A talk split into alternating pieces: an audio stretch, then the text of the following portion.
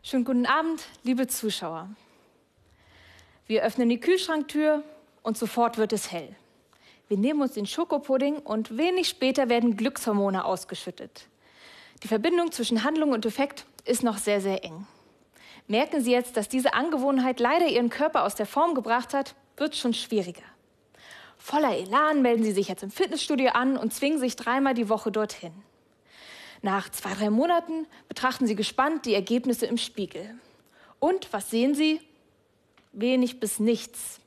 Während beim Lichtschalter oder dem Schokopudding noch eine enge Verbindung zwischen Maßnahmen und Effekt war, ist es beim Kampf für einen fitteren Körper leider schwieriger. Lange auf etwas zu warten ist unerträglich.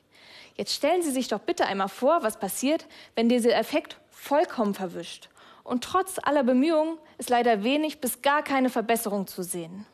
Ziemlich demotivierend, oder? Mit so einem verschwundenen Effekt beschäftige ich mich seit inzwischen drei Jahren in meiner Doktorarbeit. Ich bin Hydrogeologin und untersuche Verweilzeiten von Stickstoff in Flusseinzugsgebieten. Ich schaue also, wie viel Zeit vergeht zwischen dem Stickstoffeintrag, beispielsweise als Dünger auf dem Feld, bis wir ihn im Fluss wiederfinden. Und wenn im Fluss weniger auftaucht als das, was ins System ging, ist natürlich die Frage, wohin ist das Ganze verschwunden? Und auf diese knifflige Spurensuche möchte ich Sie jetzt einmal mitnehmen. Und dazu starten wir beim wichtigsten Wirtschaftszweig der Welt. Das ist die Landwirtschaft. Während Anfang des 20. Jahrhunderts ein Landwirt gerade einmal vier Menschen mit seinen Erträgen versorgen konnte, sind es heute dank moderner Produktionstechniken 155. Das klingt nach einem systemrelevanten Job und ich bitte Sie jetzt mal bitte, in die Gummistiefel zu steigen, die Hemdsärmel hochzukrempeln und für die nächsten zehn Minuten in den Arbeitsalltag von Landwirten zu schlüpfen. Wie läuft dann Ihre Arbeit ab? Sie säen, Sie geben zusätzliche Nährstoffe wie Stickstoff in Form von mineralischem und organischem Dünger dazu, also Gülle. Und das hilft Ihren Pflänzchen, kräftig zu werden. Und Ihre dicht wachsenden, kräftigen Pflanzen werden dann geerntet. Und das ist auch gut so, denn wir Konsumenten warten auf ihre Erträge auf dem Teller und sie verdienen ja damit ihr Geld. Also sind sie doch einfach schlau und düngen mehr und haben mehr Ertrag oder sie düngen noch mehr und haben noch mehr Ertrag. Ähnlich zielstrebig denken aber auch ihre ganzen Konkurrenten. Und da kommt deutschlandweit ganz schön was zusammen. Wie viel wird denn so gedüngt ungefähr? Ich habe das mal für Sie hier auf den Landwehrkanal in Berlin umgerechnet. Der hat einen mittleren Durchfluss von 2,6 Kubikmetern pro Sekunde. Und multipliziert mit den Milliarden Litern an flüssigem Wirtschaftsdünger, der im Jahr ausgebracht wird, heißt das, dass wir hier in Berlin 3,4 Jahre einen Durchfluss nur aus flüssigem Wirtschaftsdünger, also auch Gülle hätten. 2015 waren das also 208 Milliarden Liter. Das klingt ziemlich viel. Und schon einer der berühmtesten Ärzte, Dr. Paracelsus, hat gesagt, die Dosis macht das Gift, denn sie und ihre Konkurrenten haben überdüngt. Leider ein viel zu verbreitetes Problem weltweit. Aber was passiert denn jetzt mit diesem überschüssigen Dünger? Der sorgt leider häufig an ganz falscher Stelle für massives Pflanzenwachstum. Zum Beispiel im Oberflächenwasser, Flüssen und Seen, wo es dann zum Massensterben führen kann. Eutrophierung haben vielleicht einige von Ihnen schon mal gehört. Außerdem ist es sehr, sehr teuer und aufwendig für die Wasserwirtschaft, das kontaminierte Wasser so wieder aufzubereiten, dass es unseren Trinkwasserstandards, beispielsweise mit dem Nitratgrenzwert, gerecht wird. Und den Preis dafür zahlen wir alle mit den steigenden Trinkwasserpreisen. Sie sehen schon, nicht bedarfsgerechte Düngung ist also in vielerlei Hinsicht ein Problem. Ich muss jetzt aber zugeben, dass nicht nur Ihr Dünger für diese Nitratproblematik sorgt, weil auch unsere Exkremente Stickstoff enthalten. Abwasser leistet also dazu auch seinen Beitrag. Es ist an sich schon lange bekannt, dass unsere Ressource Wasser von zu viel Nitrat kontaminiert wird. Und bereits 1991 hat sich die EU daher auf die Nitratrichtlinie geeinigt. 1991, um Ihnen zu verdeutlichen, wie lange her das ist, 1991 ist das Jahr, als die Scorpions mit Wind of Change einen Welthit landeten. Sie sehen also schon, beides, der Song und die Nitratrichtlinie, sind schon sehr, sehr lange bekannt. Um auf unser Anfangsschema zurückzukommen. Wir haben ein Problem, wir haben das erkannt und also die Richtlinie erlassen mit verschiedenen Maßnahmen wie verschärften Düngemittelrichtlinien und schauen uns jetzt nach fast 30 Jahren an, wie ist der Effekt? Was haben all die Bemühungen gebracht? Was sagt uns jetzt der Blick in den Spiegel? Der aktuelle Nitratbericht von 2020 sagt, dass immer noch ein Viertel aller Grundwassermessstellen zu hohe Konzentrationen aufweisen. Das heißt, die Nitratrichtlinie verletzen. In vielen Gebieten sinken zwar die Konzentrationen im Zuge dieser verschärften Düngemittelrichtlinien, an vielen Stellen sieht man davon aber leider gar keinen Effekt. In einigen Gebieten steigen sogar die Konzentrationen wieder. Das ist jetzt ziemlich verwirrend für Sie wahrscheinlich. Und trotz aller Bemühungen sieht man so wenig Effekt. Da könnten Sie mich jetzt als Hydrogeologin fragen, was ist denn das Problem? Sind die Maßnahmen so schlecht, die wir empfehlen? Ist das System so träge? Warum passt das nicht so gut zusammen? Ein Problem für diese Entkopplung zwischen Maßnahme und Effekt sind Verweilzeiten. Aber wo und wie lange verweilt denn jetzt so ein Nitrat? Das ist eine Frage, die Sie jetzt wahrscheinlich brennend interessiert und mich jeden Tag in meinem Forscheralltag. Stellen wir uns jetzt einfach mal schematisch so ein Einzugsgebiet vor. Das ist also das Gebiet, aus dem ein Gewässersystem seinen Abfluss bezieht. Dort haben wir also verschiedene Landnutzungen. Wir haben vielleicht Ortschaften, wir haben Wälder, Wiesen und Landwirtschaft. Wir haben daher auch verschiedene Stickstoffeinträge, zum Beispiel Abwasser als Punktquelle oder diffuse Quellen wie natürliche Stickstofffixierung von Pflanzen oder halt Düngung, was immer noch die Hauptquelle ist. Haben wir da jetzt überschüssiges Nitrat, also das, was von den Pflanzen nicht verwendet werden konnte, könnte das mit Regen direkt in den Fluss gewaschen werden. Oder das Ganze versickert in den Boden, gelangt über den Zwischenabfluss wieder in den Fluss.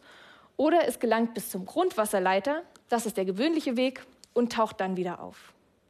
Unterirdisch sind die Zeitversätze, je nach Material, ob das grob oder feinporig ist, sehr, sehr schwer bestimmbar.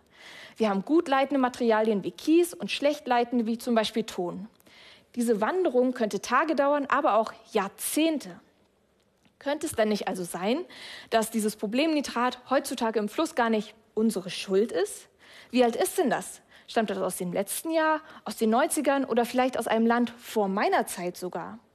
Und genau diese Frage versuchen wir im Umweltforschungszentrum zu lösen. Wir schauen, ob wir charakteristische Muster im Stickstoffeintrag zeitversetzt in den Flusskonzentrationen wiederfinden können. Und die Zeit dazwischen ist dann also diese Verweilzeit und wir schauen, wie viel von dem, das reinkam, auch tatsächlich im Fluss erscheint. Ist das alles oder vielleicht nur ein Bruchteil? Wir nennen das den Masseversatz. Und diese beiden Parameter, also die Verweilzeiten und den Masseversatz, haben wir letztes Jahr versucht, für Deutschland zu quantifizieren. Wir hatten sehr strenge Bedingungen. Wir brauchten Wasserqualität und Wasserquantität und das mindestens 20 Jahre gut gemessen. Und die Studie, die daraus entstanden ist, heißt Datengetriebene Analyse von Verweilzeiten von Nitrat in verschiedenartigen Einzugsgebieten in Deutschland. Sie sehen schon ein sehr, sehr langer Titel und ich werde Sie jetzt nicht noch weiter herausfordern mit sehr, sehr komplizierten Berechnungen. Wir schauen zusammen gleich in die Ergebnisse. Es gibt Einzugsgebiete, wo der Peak des Exports erst nach 26 Jahren im Fluss zu sehen ist. Das heißt, das, was wir 2020, also dieses Jahr gemessen haben, kam hauptsächlich 1994 ins System. 1994 Musikfans von Ihnen werden gleich an Hits von DJ Bobo und der Kelly Family denken.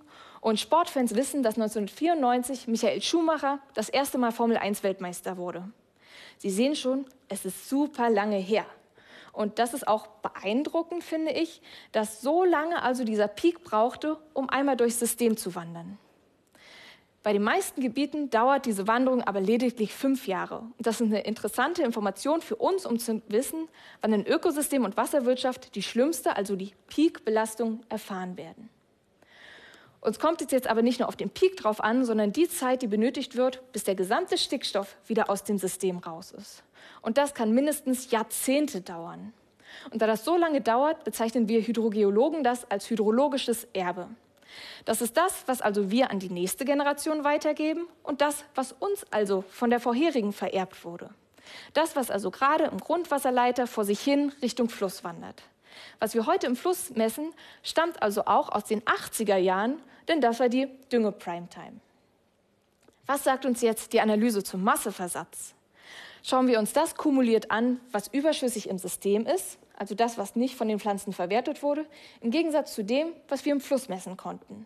Und da sehen wir, dass im Fluss lediglich ein Viertel der Masse aufgetaucht ist. Das heißt, drei Viertel könnten sich noch im Einzugsgebiet befinden. Aber wo stecken jetzt diese Zehntausenden Tonnen von Stickstoff? In dem, was Sie nun als Fast-Fachleute bereits schon kennen, im hydrologischen Erbe im Grundwasserleiter, als auch in der Etage darüber als biogeochemisches Erbe im Boden. Immerhin, wenn Sie also bis jetzt dachten, von Ihren Eltern nichts zu erben, Sie gehen auf jeden Fall nicht leer aus. Es gibt also Indizien für ein riesiges verzögertes Nitratdepot im Boden und im Grundwasser, was es auch für die nächsten Jahre sehr, sehr schwierig machen wird, dass sie überall unsere Wasserqualität verbessert und wir die Nitratrichtlinie erfüllen können. Problem sowohl die große Masse im System als auch der Faktor Zeit. Ich kann Ihnen jetzt verraten, dass es noch einen dritten Weg geben kann, wo dieser Stickstoff sein könnte, nämlich in der Atmosphäre. Über Denitrifikation können Bakterien also diesen Stickstoff so umwandeln, dass er in die Atmosphäre gelangt, anstatt in den Fluss. Das klingt eigentlich nach ziemlich gesunden Neuigkeiten, wenn es im Fluss und im Gewässersystem keine Probleme bereitet. Könnte ja für Sie als Landwirte bedeuten, dass Sie einfach doch mehr düngen könnten und dann mehr Ertrag erzielen könnten. Ich muss Sie aber leider enttäuschen, weil dieser Denifikationsprozess extrem klimaschädliches Lachgas erzeugt. Sie sehen, das ist auch kein gesunder oder nachhaltiger Weg, wenn überdüngt wurde. Was sagen uns jetzt unsere ganzen Analysen? Erstens, bedenken Sie die Dosis, besonders liebe Bauern. Denn bedarfsgerechte Düngung ist zwar standortabhängig, aber überall unverzichtbar umzusetzen. Diese Nachricht geht jetzt an alle. Bedenken Sie die Verweilzeiten. Das ist ein oft vergessener und unterschätzter Parameter, der aber gut erklären kann, warum so viele Maßnahmen bis jetzt so wenig Wirkung zeigen. Heißt im Umkehrschluss aber auch, dass wir einige Jahre brauchen, ehe wir wirklich evaluieren können, ob denn die Maßnahmen sinnvoll sind. Und die dritte Conclusio geht auch an Sie alle. Es geht jetzt nicht nur darum, dass wir die Hände in den Schoß legen und warten, bis dieser ganze Stickstoff in den Flüssen landet. Wir können alle im täglichen Umgang mit unseren Lebensmitteln mithelfen, indem wir zum Beispiel darauf achten, dass wir alle Lebensmittel, die wir kaufen, auch vollständig verwerten. Hashtag Zero Waste. Das nimmt nämlich der Landwirtschaft den Druck, immer mehr und mehr produzieren müssen, zu müssen. Und die Empfehlung, weniger Fleisch und mehr Bio zu essen, werden Sie als wissenschaftsbegeistertes Publikum wahrscheinlich eh schon umsetzen. Die Zeit vor meiner Zeit ist jetzt nicht mehr wieder gut zu machen. Aber jetzt ist die Zeit vor der der nächsten Generation, also vor der unserer Kinder. Und wir können also alle mithelfen, dass diese Generation von uns ein weniger nitratbelastetes Ökosystem vererbt bekommt. Und damit danke ich Ihnen für Ihr Experiment, in die Rolle der Landwirte zu schlüpfen und hoffe, dass wir gemeinsam dieses Nitratdepot Stück für Stück abbauen können. Das hilft nämlich uns als Wissenschaftlern, diese Verbindung zwischen Maßnahme und Effekt wieder besser nachvollziehen zu können. Und erst dann können wir evaluieren, wo denn die Maßnahmen wirklich sinnvoll sind und wo wir vielleicht nochmal nachbessern wollen. Und das hilft nicht nur dem Ökosystem, sondern jedem Einzelnen von Ihnen als Trinkwasserkonsumenten. Und damit danke ich Ihnen für Ihre Aufmerksamkeit.